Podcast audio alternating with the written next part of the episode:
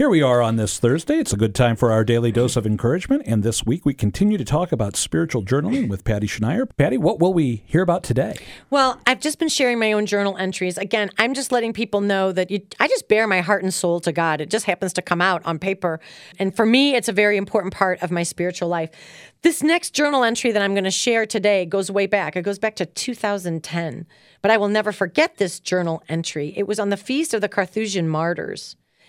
And here's what I wrote. I share this in one of the talks that I give about the saints um, because I really go back and I reread this myself. And that's what a journal can do for you as well. Sometimes you need to be reminded of what is God. God is saying something to you in your heart. It happens to come out on the paper, but that really is the Holy Spirit guiding that. And sometimes we need to go back and reread it. So I reread this one very often. Here's what I wrote back in May of 2010 Lord, I can't even fathom the death of your martyrs. So many men and women throughout history have given their very lives for the truth of the faith. They didn't hide from controversy, they didn't cave in under pressure. They defended the teachings of the church. I am in awe of their courage and perseverance in the midst of persecution and torture. I can't even fathom such supernatural strength of character and moral courage. Truth be told, I'd probably hide in fear if I thought my life were in danger.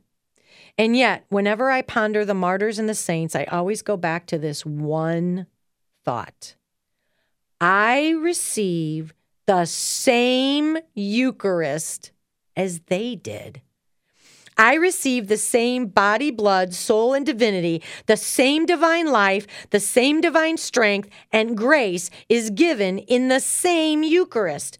Jesus, you do not play favorites. You give every one of us the same Eucharist, the same baptism, and the same Holy Spirit and confirmation. The only question becomes how well do I correspond to these graces? How do I receive them? How do I use them? The difference between me and the saints or the martyrs is this I waste the gift. I sometimes ignore the gift. I don't notice your Holy Spirit, power, and grace within me. I drown out, cover up, and trample you with my own sin and my own will. I grasp at what I want or spend my days looking for success, comfort, and ease. I lack a supernatural outlook in all things. The saint, however, tapped into the grace, strength, faith, and perseverance at all times. They corresponded to your will, to the promptings of the Holy Spirit, with a total yes. They used the gifts. They received you, Jesus, into their very being, and they let you take over. So, Jesus, today I will receive you at Mass again for the thousandth time, I'm sure.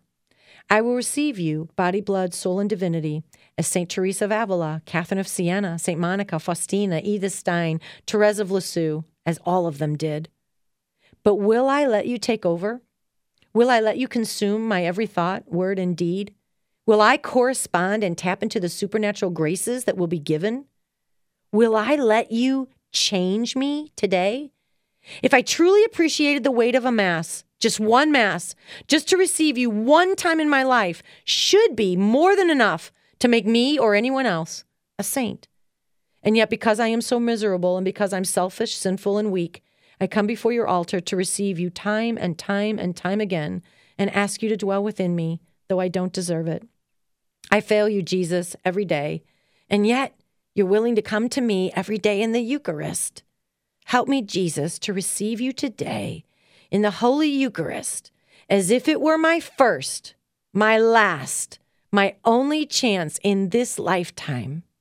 And then, Jesus, let me correspond to every grace contained in your most precious body and blood. Amen. So today, maybe you can spend some time journaling about your next Holy Communion with Jesus and what you want to offer him and what you desire to receive. Patty, you certainly have put a lot into today's dose of encouragement, but such beautiful thoughts for us to ponder and to consider on our own. Thank you for today's encouragement.